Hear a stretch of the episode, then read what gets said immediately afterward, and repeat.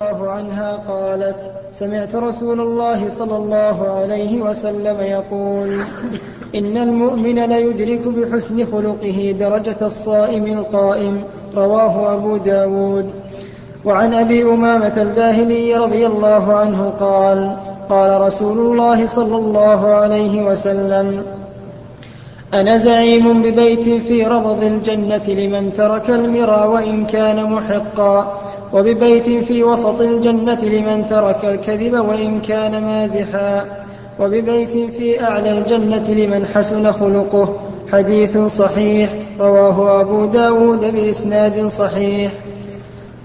وعن جابر رضي الله عنه أن رسول الله صلى الله عليه وسلم قال إن من أحبكم إلي وأقربكم مني مجلسا يوم القيامة أحاسنكم أخلاقا. وإن أبغضكم إلي وأبعدكم مني يوم القيامة الثرثارون والمتشدقون والمتفيهقون. قالوا يا رسول الله قد علمنا الثرثارون والمتشدقون فما المتفيهقون؟ قال المتكبرون. رواه الترمذي وقال حديث حسن.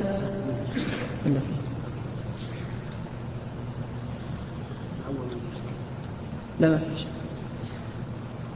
قوله الثرثارون هو كثير الكلام تكلفا والمتشدق هو المتطاول على الناس بكلامه ويتكلم بملء فيه تفاصحا وتعظيما لكلامه والمتفيهق هو الذي يملأ فمه بالكلام ويتوسع فيه ويغرب به تكبرا وارتفاعا وإظهارا للفضيلة على غيره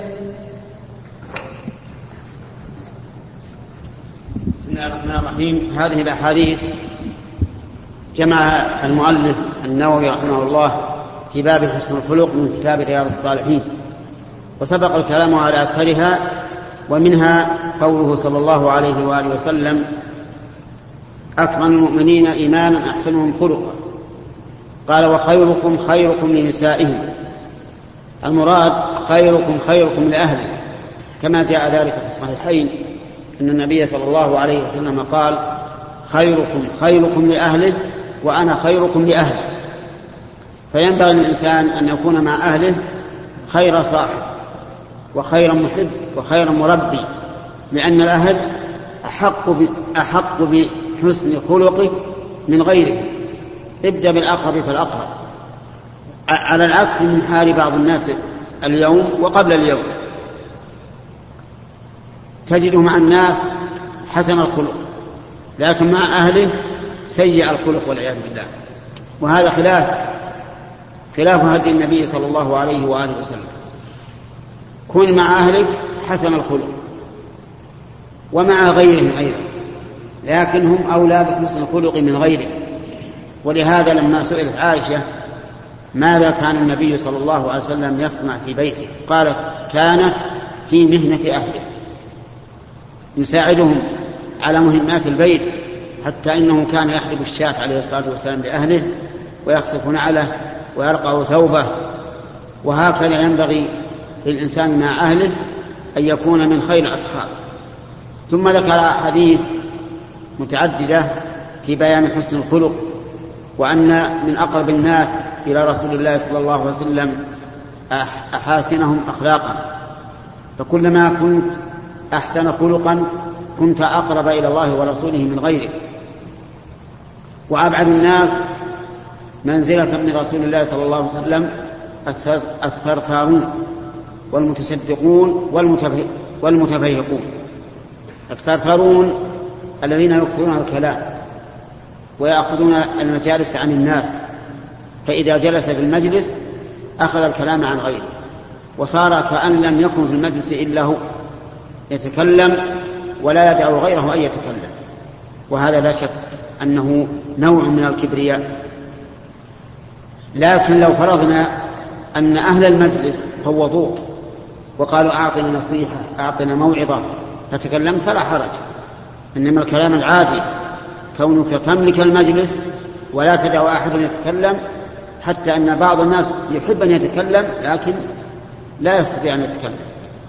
يخشى من مقاطعة هذا الرجل الذي ملك المجلس بكلامه. كذلك أيضا المتشدقون الذي يملأ الذي يتكلم بملء شقين. تجده يتكلم وكأنه أفصح العرب. تكبرا وتبخترا. ومن ذلك من يتكلم باللغة العربية أمام العامة. فإن العامة لا يعرفون اللغة العربية. لو تكلمت بينهم باللغة العربية لعدوا ذلك من من باب التشدق في الكلام والتنطع. أما نعم إذا كنت تدرس الطلبة فينبغي أن تتكلم باللغة العربية لأجل أن تمرنهم على اللغة العربية وعلى النطق بها. أما العامة الذين لا يعرفون فلا ينبغي أن تتكلم بينهم باللغة العربية. تتكلم معهم بلغتهم التي يعرفون ولا أيضا ولا تغرب في الكلمات. يعني لا تأتي بكلمات غريبة. تشكل عليهم فإن ذلك من التشدق في الكلام. أما المتبهقون ففسرها النبي عليه الصلاة والسلام بالمتكبرين. المتكبر الذي يتكبر الناس ويتفيهق وإذا قام يمشي ولا كأنه يمشي على ورق من تكبره وغطرسته فإن هذا لا شك خلق ذميم ويجب على الإنسان أن يحذر منه لأن لأن الإنسان بشر. فينبغي أن يعرف قدر نفسه حتى لو أنعم الله عليه بمال أو أنعم الله عليه بعلم أو أنعم الله عليه بجاه ينبغي أن يتواضع. وتواضع هؤلاء الذين أنعم الله عليهم بالمال والعلم والجاه أفضل من تواضع غيرهم ممن لم يكونوا كذلك. ولهذا جاء في الحديث من الذين لا يكلمهم الله ولا ينظر إليهم ولا يزكيهم عائل مستكبر لأن العائل لا داعي للاستكبار العائل الفقير. هؤلاء الذين من الله عليهم بالعلم والمال والجاه كلما تواضعوا صاروا أفضل من تواضع غيرهم الذين لم يمن الله عليهم بذلك. فينبغي لكل من أعطاه الله نعمة أن يزداد شكرا لله وتواضعا للحق وتواضعا للخلق. وفقني الله وإياكم لأحسن الأخلاق والأعمال. وجنبنا وإياكم سيئات الأخلاق والأعمال. إنه جواد كريم. نعم.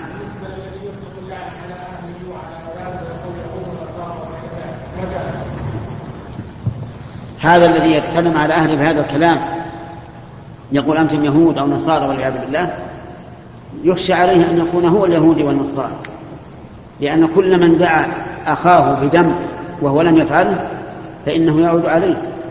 يعني من قال لشخص يا كافر وهو ليس بكافر صار هو الكافر.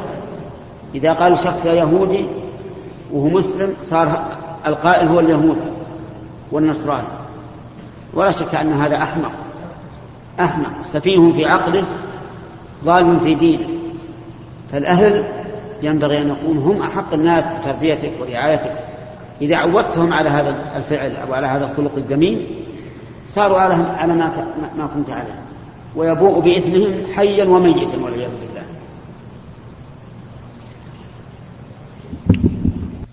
قال رحمه الله تعالى باب الحلم والأناة والرفق. قال الله تعالى والكاظمين الغيظ والعافين عن الناس والله يحب المحسنين. وقال تعالى خذ العفو وأمر بالعرف وأعرض عن الجاهلين. وقال تعالى ولا تستوي الحسنة ولا السيئة ادفع بالتي هي أحسن. فإذا الذي بينك وبينه عداوة كأنه ولي حميم. وما يلقاها إلا الذين صبروا وما يلقاها إلا ذو حظ عظيم.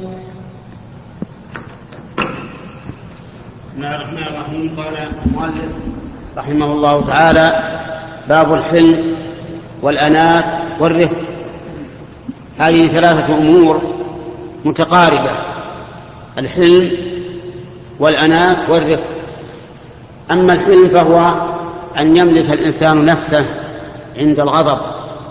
إذا حصل غضب فإنه وهو قادر فإنه يحلم ولا يعاقب ولا يعاجل بالعقوبة.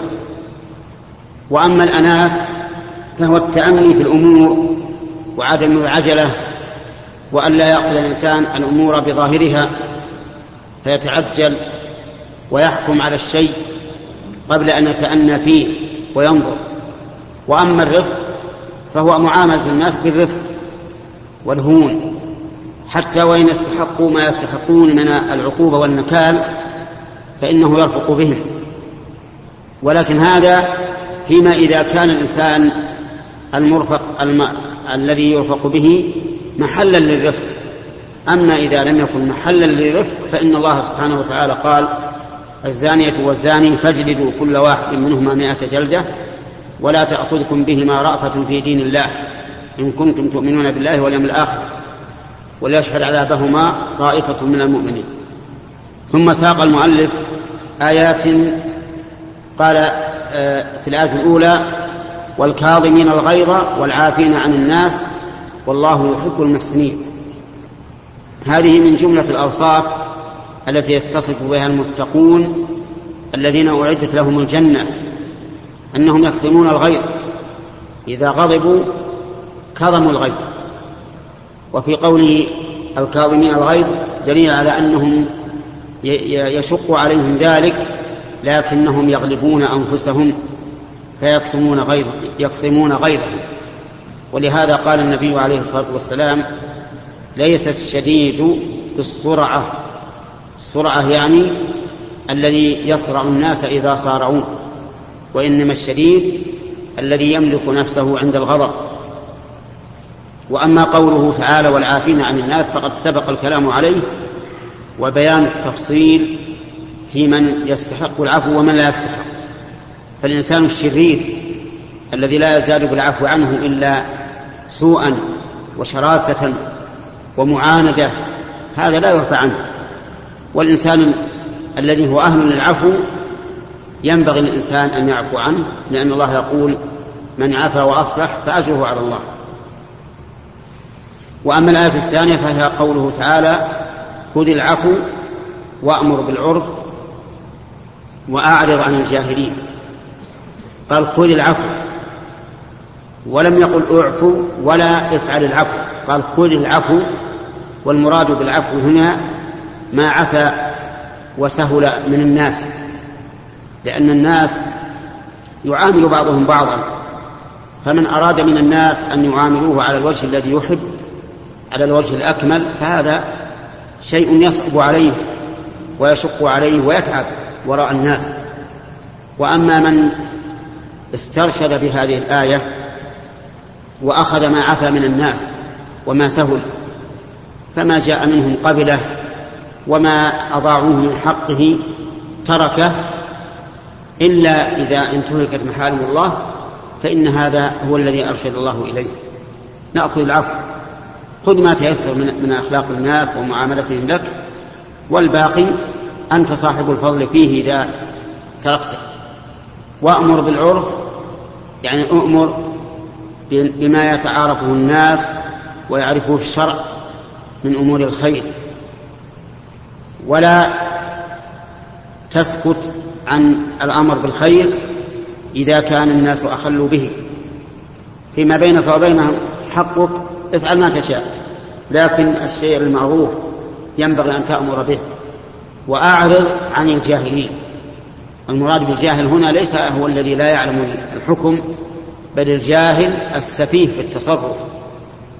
كما قال الله تعالى وليست التوبة الذين إنما التوبة على الله للذين يعملون السوء بجهالة أي بسفاهة ثم يتوبون من قريب فأولئك أتوب الله عليهم.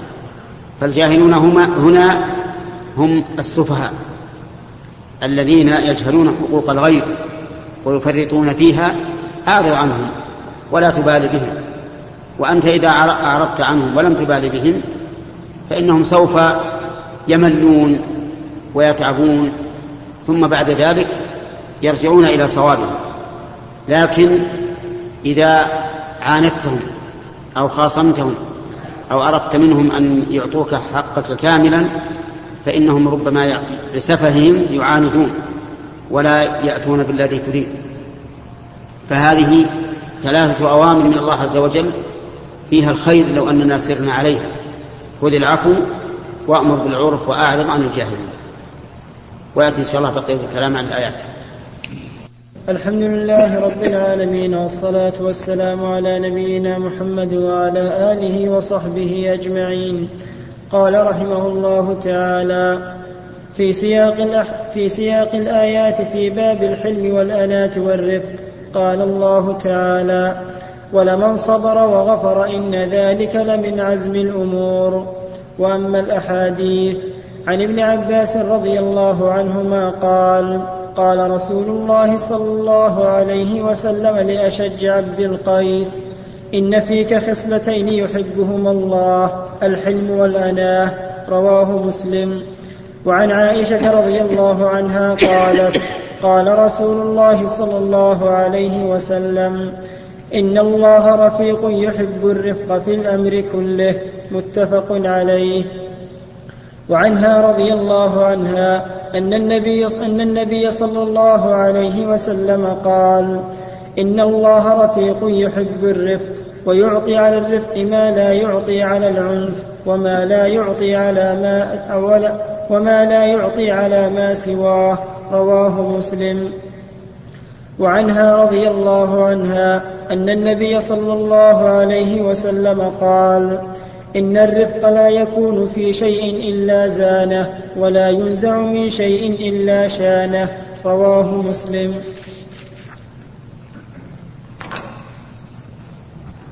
بسم الله الرحمن الرحيم. ذكر النووي الحافظ رحمه الله في سياق الآيات في باب الرفق والحلم والأنات. قول قوله تعالى ولمن صبر وغفر إن ذلك لمن عزم الأمور.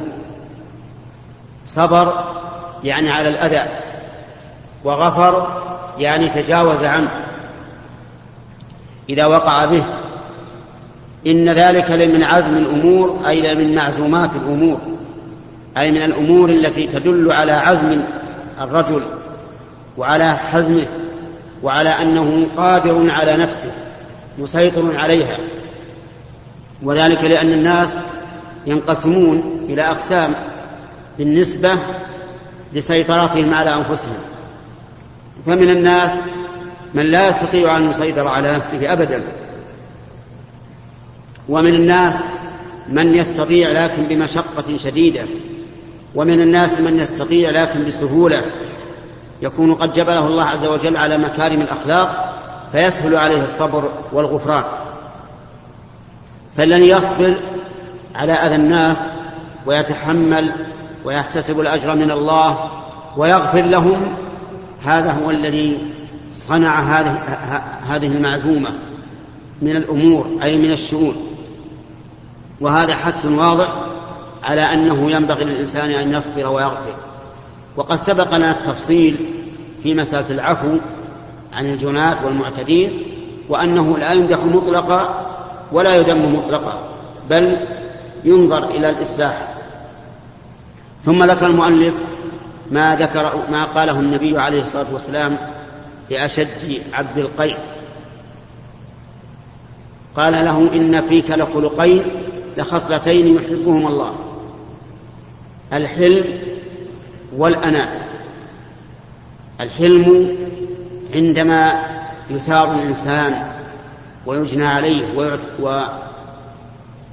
ويعتدى عليه يحلم لكنه ليس كالحمار لا يبالي بما فعل به هو يتأثر لكن يكون حليما لا يتعجل بالعقوبة حتى إذا صارت العقوبة خيرا من العفو أخذ بالعقوبة. والأنات التأني في الأمور وعدم التسرع وما أكثر ما يهلك الإنسان ويزل بسبب التعجل في الأمور سواء في نقل الأخبار أو في الحكم على على ما سمع أو في غير ذلك. فمن الناس مثلا من يتخطف الأخبار بمجرد ما يسمع الخبر يحدث به وينقله. وقد جاء في الحديث كفى بالمرء كذبا أن يحدث بكل ما سمع. ومن الناس من يتسرع في الحكم يسمع عن شخص شيئا من الأشياء ويتأكد أنها أنه قاله أو أنه فعله ثم يتسرع في الحكم عليه أنه أخطأ أو ضل أو ما أشبه ذلك. وهذا غلط. التأني في الأمور كله خير.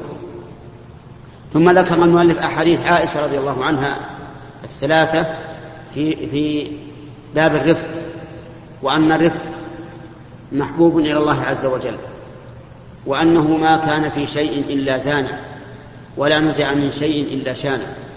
ففيه الحث على أن يكون الإنسان رفيقا رفيقا في جميع شؤونه رفيقا في معاملة أهله في معاملة إخوانه في معاملة أصدقائه في معاملة عامة الناس.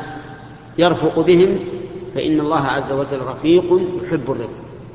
ولهذا يجد الإنسان إذا عامل الناس بالرفق يجد لذة لذة وانشراحا. وإذا عاملهم بالشدة والعنف ندم ثم قال ليتني لم أفعل لكن بعد أن يفوت الأوان. أما إذا عاملهم بالرفق واللين والأنات انشرح صدره ولم ولم يندم على شيء فعله. وفق الله الجميع لما فيه الخير والصلاح وحسن الأخلاق والآداب. بسم الله الرحمن الرحيم. الحمد لله رب العالمين والصلاة والسلام على نبينا محمد وعلى آله وصحبه أجمعين. نقل المؤلف رحمه الله تعالى في سياق الأحاديث في باب الحلم والأناة والرفق. عن أبي هريرة رضي الله عنه قال بال أعرابي في المسجد فقام الناس إليه ليقعوا فيه فقال النبي صلى الله عليه وسلم دعوه وأريقوا على بوله سجلا من ماء أو ذنوبا من ماء فإنما بعثتم ميسرين ولم تبعث فإنما بعثتم ميسرين ولم تبعثوا معسرين رواه البخاري. وعن أنس رضي الله عنه عن النبي صلى الله عليه وسلم قال يسروا ولا تعسروا وبشروا ولا تنفروا متفق عليه. وعن جرير بن عبد الله رضي الله عنه قال سمعت رسول الله صلى الله عليه وسلم يقول من يحرم الرفق يحرم الخير كله رواه مسلم. وعن أبي هريرة رضي الله عنه أن رجلا قال للنبي صلى الله عليه وسلم أوصني. قال لا تغضب. فردد مرارا. قال لا تغضب. رواه البخاري. الرحمن الرحيم هذه احاديث ساقها النووي رحمه الله في باب الرفق والأنات في رياض الصالحين. منها حديث أبي هريرة رضي الله عنه أن اعرابيا بال في المسجد. أعرابي يعني بدوي والبدوي في الغالب لا يعرف أحكام الشرع لأنه عايش في في البر في إبله في غنمه وليس له علم بشريعة الله. كما قال الله تعالى الأعراب أشد كفرا ونفاقا وأجدر أن لا يعلموا حدود ما أنزل الله على رسوله. يعني أقرب أن لا يعلموا حدود ما أنزل الله على رسوله لانهم في برهم بعيدين لأنهم في بدنهم بعيدين عن الناس وعن العلم والشرع. فهذا الأعرابي دخل المسجد واحتاج إلى أن يبول فبال في طائفة المسجد تنحى وبال في المسجد فهم الناس به أن يقعوا فيه وزجروه ولكن النبي صلى الله عليه وسلم قال لهم دعوه. دعوه يقضي بوله. وأريقوا عليه سجلا من ماء. فإنما بعثتم ميسرين ولم تبعثوا معسرين. فتركه الناس. فلما قضى بوله صبوا عليه ذنوبا من ماء يعني دلوا من الماء.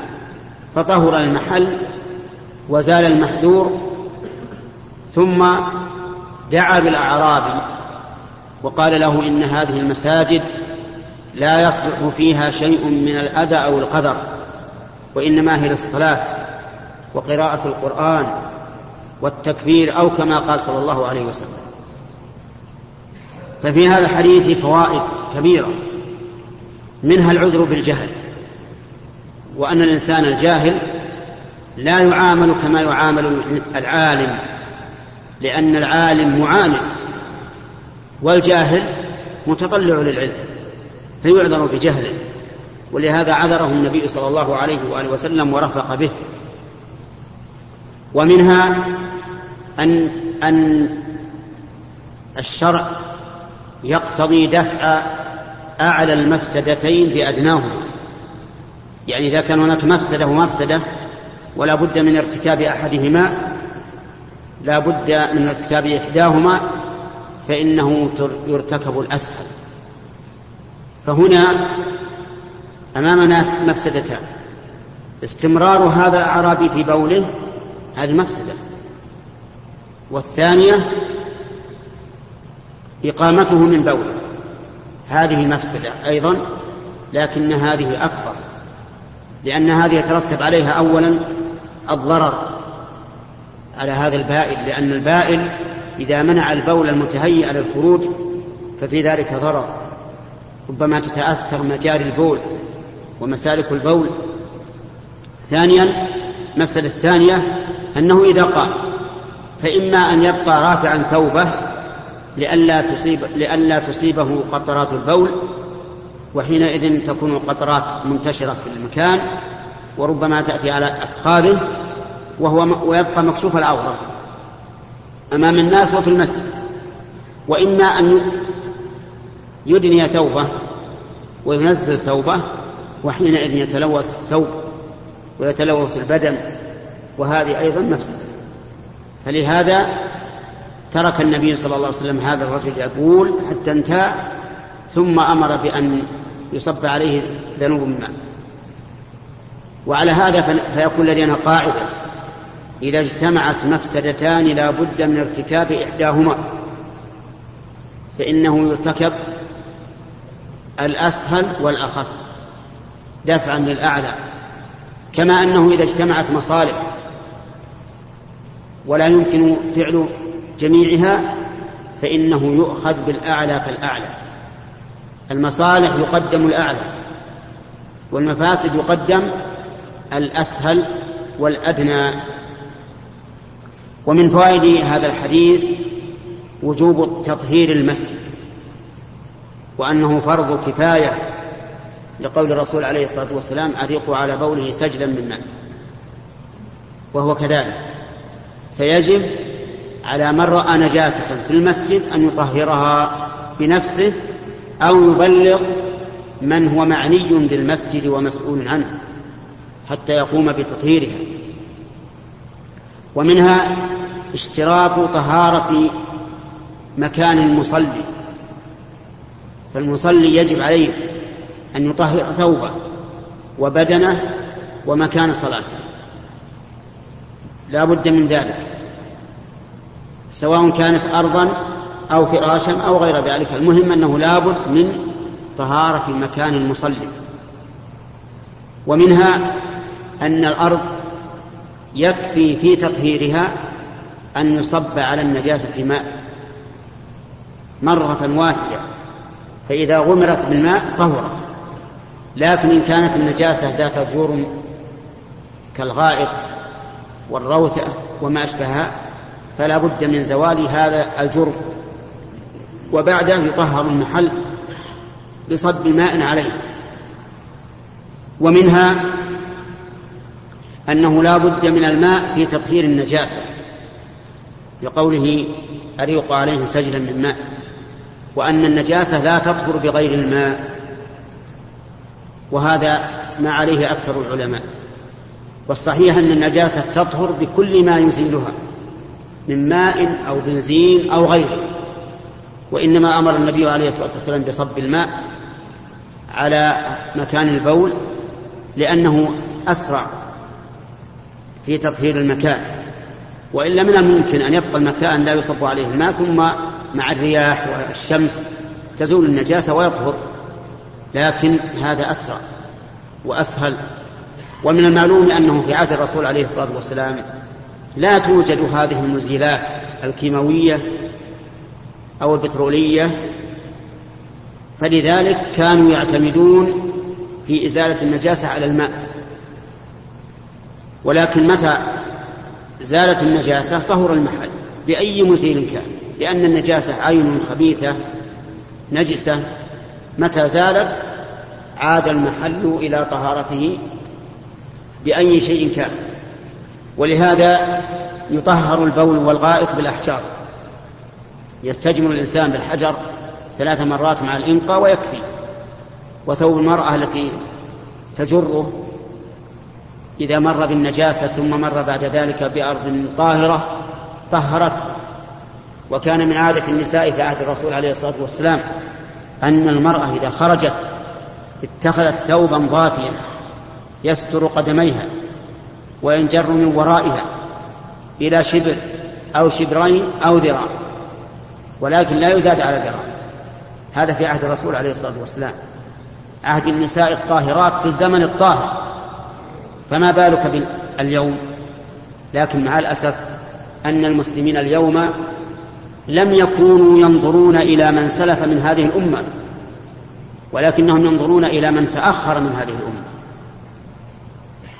إلى الخلف الذين قال الله فيهم فخلف من بعدهم خلف أضاعوا الصلاة واتبعوا الشهوات فسوف يلقون غيا.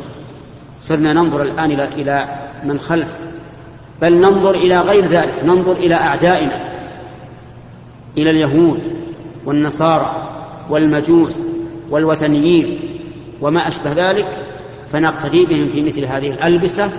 فترى النساء الآن كلما جاءت مجلة التي يسمونها البردة كلما جاءت ذهبنا ينظرن إليها ما الذي حدث؟ ثم تذهب المرأة وتفعل مثل ما فعل وأقول من هذا المكان يجب على أولياء الأمور أن يمنعوا من تداول هذه المجلات وهذه البردات بين أيدي النساء لأن المرأة ضعيفة ضعيفة العقل وضعيفة الدين كما وصفها بهذا الرسول عليه الصلاة والسلام. ما رأيت من ناقصات عقل ودين أذهب للب الرجل الحازم إحداكن فتغتر وتنخدع بهذه المظاهر وكثير من من الرجال مع الأسف الشديد. هم رجال في ثياب رجال وإلا فهم نساء. التدبير للنساء عليهن عليهم وهن القوامات عليهن عكس ما أمر الله. الرجال قوامون على النساء لكن أصبح الآن في كثير من الناس النساء قوامات على الرجال. هي التي تدبر الرجل وهي التي تلبس ما شاءت وتفعل ما شاءت ولا تبالي بزوجها ولا بوليها. فالواجب على الأولياء أن يمنعوا من تداول هذه المجلات التي تأتي لنا بهذه الأزياء البعيدة عن الزي الإسلامي. فالنساء في عهد الرسول عليه الصلاة والسلام إذا خرجن إلى السوق لبسن ثيابا طويلة حتى لا تبدو أقدامهن. في البيوت يقول شيخ الإسلام ابن تيمية رحمه الله المرأة في بيتها في عهد الرسول عليها لباس يستر من كف اليد إلى كعب الرجل وهي في البيت ما عندها إلا النساء أو أو رجال محارم ومع ذلك تتستر من الكف إلى إلى الكعب كلهم متسترون. وبهذا نعرف فساد تصور من من تصور قول الرسول عليه الصلاة والسلام لا تنظر المرأة إلى عورة المرأة أن المرأة يجوز لها أن تقتصر في لباسها على لباس يستر ما بين السرة والركبة. يريدنا أن تخرج المرأة كاشفه كل بدنها إلا ما بين السرة والركبة. من قال هذا؟ الرسول عليه الصلاة والسلام يخاطب الناظرة لا اللابسه يقول لا تنظر إلى عورتها. يعني ربما تكون اللابسة قد كشفت ثوبها لحاجة أو لقضاء البوع أو الغائط. فيقول لا تنظر لعورتها لم يقل الرسول للمرأة أن تلبس ما يستر ما بين السرة والركبة فقط. ومن توهم هذا فإنه من وحي الشيطان. لننظر كيف كان الناس كيف كانت النساء في عهد الرسول عليه الصلاة والسلام تلبس الثياب. لذلك يجب أن نصحح هذا المفهوم الذي تدندن به كل امرأة ليس عندها فهم وليس عندها نظر لمن, لمن سبق. نقول لها هل تظنين أن الشرع الإسلامي يبيح للمرأة أن تخرج؟ بين النساء ليس عليها إلا سروال قصير يستر ما بين السرة والركبة. من قال إن هذا هو الشرع الإسلامي؟ من قال إن هذا هو معنى قول الرسول لا تنظر المرأة إلى عورة المرأة. من قال ذلك؟ والرسول صلى الله عليه وسلم قال ولا الرجل إلى إلى عورة الرجل ومع ذلك كان الرجال في عهده يلبسون رداء وإزارا أو يلبسون قميصا. ليسوا يلبسون إزارا فقط حتى أن الرجل الذي الفقير الذي قال يا رسول الله زوجني المرأة التي وهبت نفسها للرسول ولم يردها قال زوجنيها قال ما معك من صداق؟ قال إزار. لأنه فقير. قال إزار كيف الإزار يكون مهرا للمرأة؟ إن أعطيتها إياه بقيت بلا إزار. وإن بقي عليك بقيت بلا مهر. ارجع فالتمس ولو خاتم من حديد فلم يجد. فلم يكونوا وهم رجال لم يكونوا يقتصرون على ما بين السرة والركبة أبدا. الحاصل يا أخواني أن العلم العلم يحتاج إلى فقه يحتاج إلى نظر. في حال الصحابة رضي الله عنهم كيف فهموا النصوص؟ فنطبقها. الآن حتى حتى دول الغرب الكافرة أكثرهم يلبس ما يستر الصدر والفخذين أكثرهم. ولم يفهم أحد من هذا الحديث أن المعنى للمرأة أن تبقى مكشوفة البدن إلا ما بين السرة والركبة. ما فهم هذا أحد. أبدا. فالحاصل أن الرسول عليه الصلاة والسلام آه، جعل ذيل المرأة أي طرف ثوبها الذي يمشي على الأرض إذا التقى بنجاسة ثم مرت بأرض طاهرة فإن الطاهرة تطهره فدل ذلك على أن النجاسة تطهر بكل ما يزيله من ماء وغيره.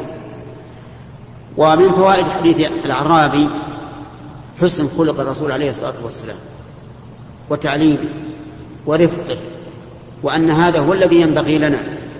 إذا دعونا إلى الله أو أمرنا بمعروف أو نهينا عن منكر أن نرفق لأن الرفق يحصل به الخير والعنف يحصل به الشر. ربما إذا عنفت أن يحصل من قبيلك ما يسمونه برد الفعل ولا يقبل منك شيئا. يرد الشرع من أجلك.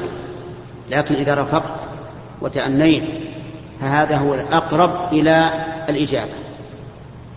ومنها أن الرسول عليه الصلاة والسلام جعل هذه الأمة مبعوثة. إنما بعثت مع أن المبعوث هو لكن أمته يجب أن تقوم مقامه في الدعوة إلى دينه عليه الصلاة والسلام. وأن يكون الإنسان كأنه المبعوث كأنه المبعوث كأنه الرسول في تبليغ الشرع. ولهذا قال الرسول عليه الصلاة والسلام ليبلغ الشاهد منكم الغائب.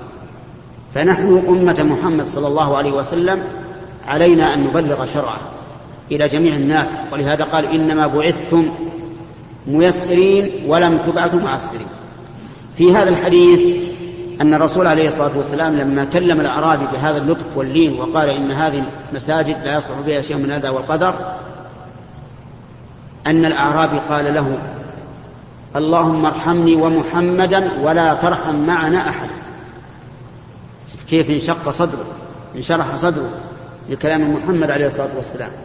والجماعة الصحابة رضي الله عنهم أغضبوه انتهروه. فرأى وهو أعرابي لا يعرف رأى أن الجنة تكون أو الرحمة تكون له ولمحمد ولغيره ما يرحمون.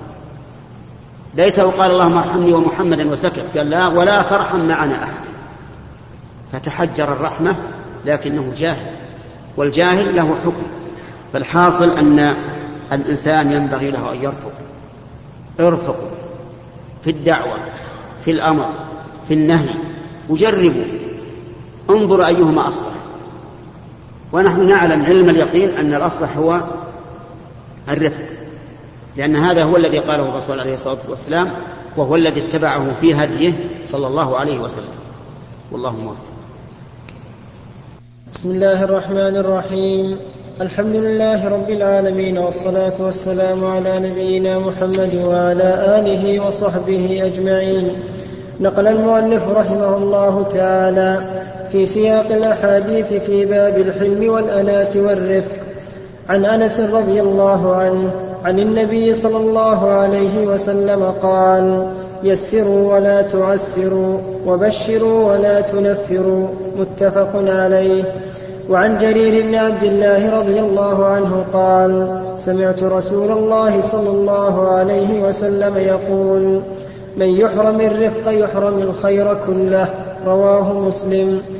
وعن أبي هريرة رضي الله عنه أن رجلا قال للنبي صلى الله عليه وسلم أوصني قال لا تغضب فردد مرارا قال لا تغضب رواه البخاري.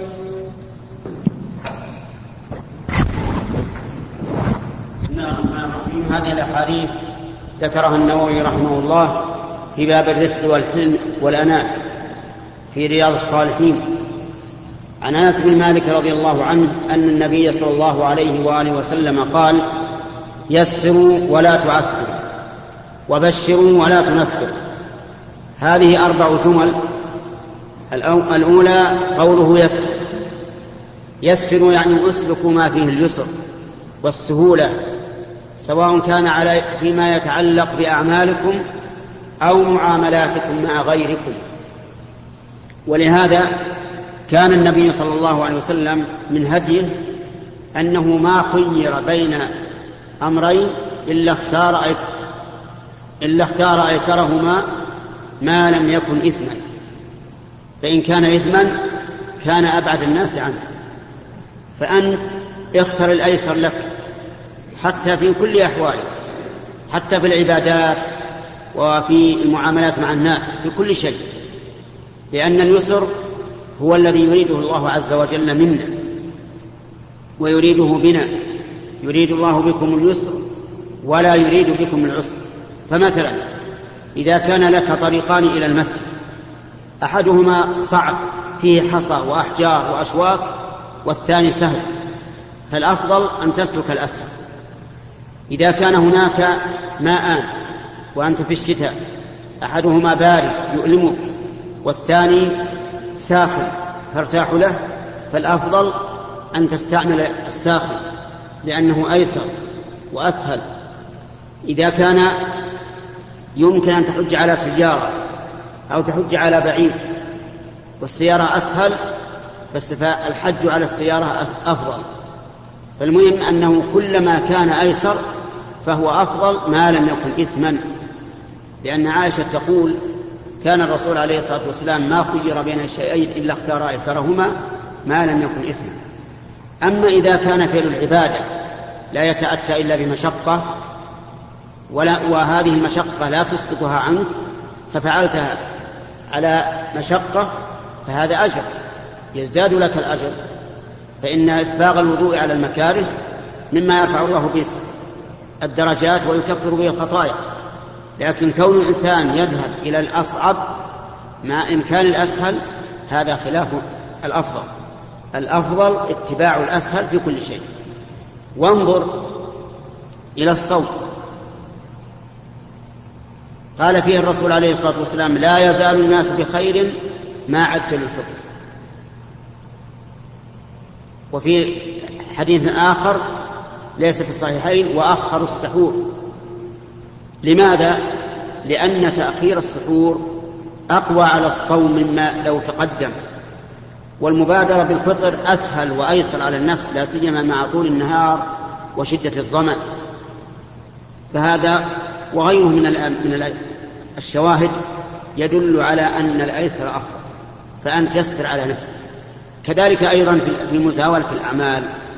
إذا رأيت أنك إذا سلكت هذا العمل فهو أسهل وأقرب ويحصل به المقصود فلا تكلم نفسك في أعمال أخرى أكثر من اللازم وأنت لا تحتاج إليه. فافعل ما هو أسهل. في كل شيء. خذ هذه قاعدة. أن اتباع الأسهل والأيسر هو الأرفق في النفس والأفضل عند الله. ولا تعسروا يعني لا تسلكوا طرق العسر. لا في معاملة لا في عبادة ولا في معاملاتكم ولا غير ذلك فإن هذا منهي عنه لا تعسر ولهذا لما رأى النبي صلى الله عليه وسلم رجلا واقفا في الشمس سأل عنه قالوا يا رسول الله هذا صائم نذر أن يصوم ويقف في الشمس فنهاه. وقال له لا تقف في الشمس لأن هذا فيه عسر على الإنسان ومشقة والرسول عليه الصلاة الرسول صلى الله عليه وسلم يقول لا تعسر.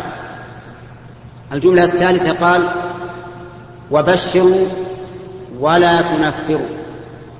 بشروا يعني اجعلوا طريقكم دائما البشار. بشروا أنفسكم وبشروا غيركم. أيها الإخوة يعني إذا عملت عمل في ختام هذه المادة. بشر نسأل. الله أن نلقاكم في لقاءات متجددة بشر نفسك بأنه مع تحيات مؤسسة الاستقامة الإسلامية للإنتاج والتوزيع في عنيزة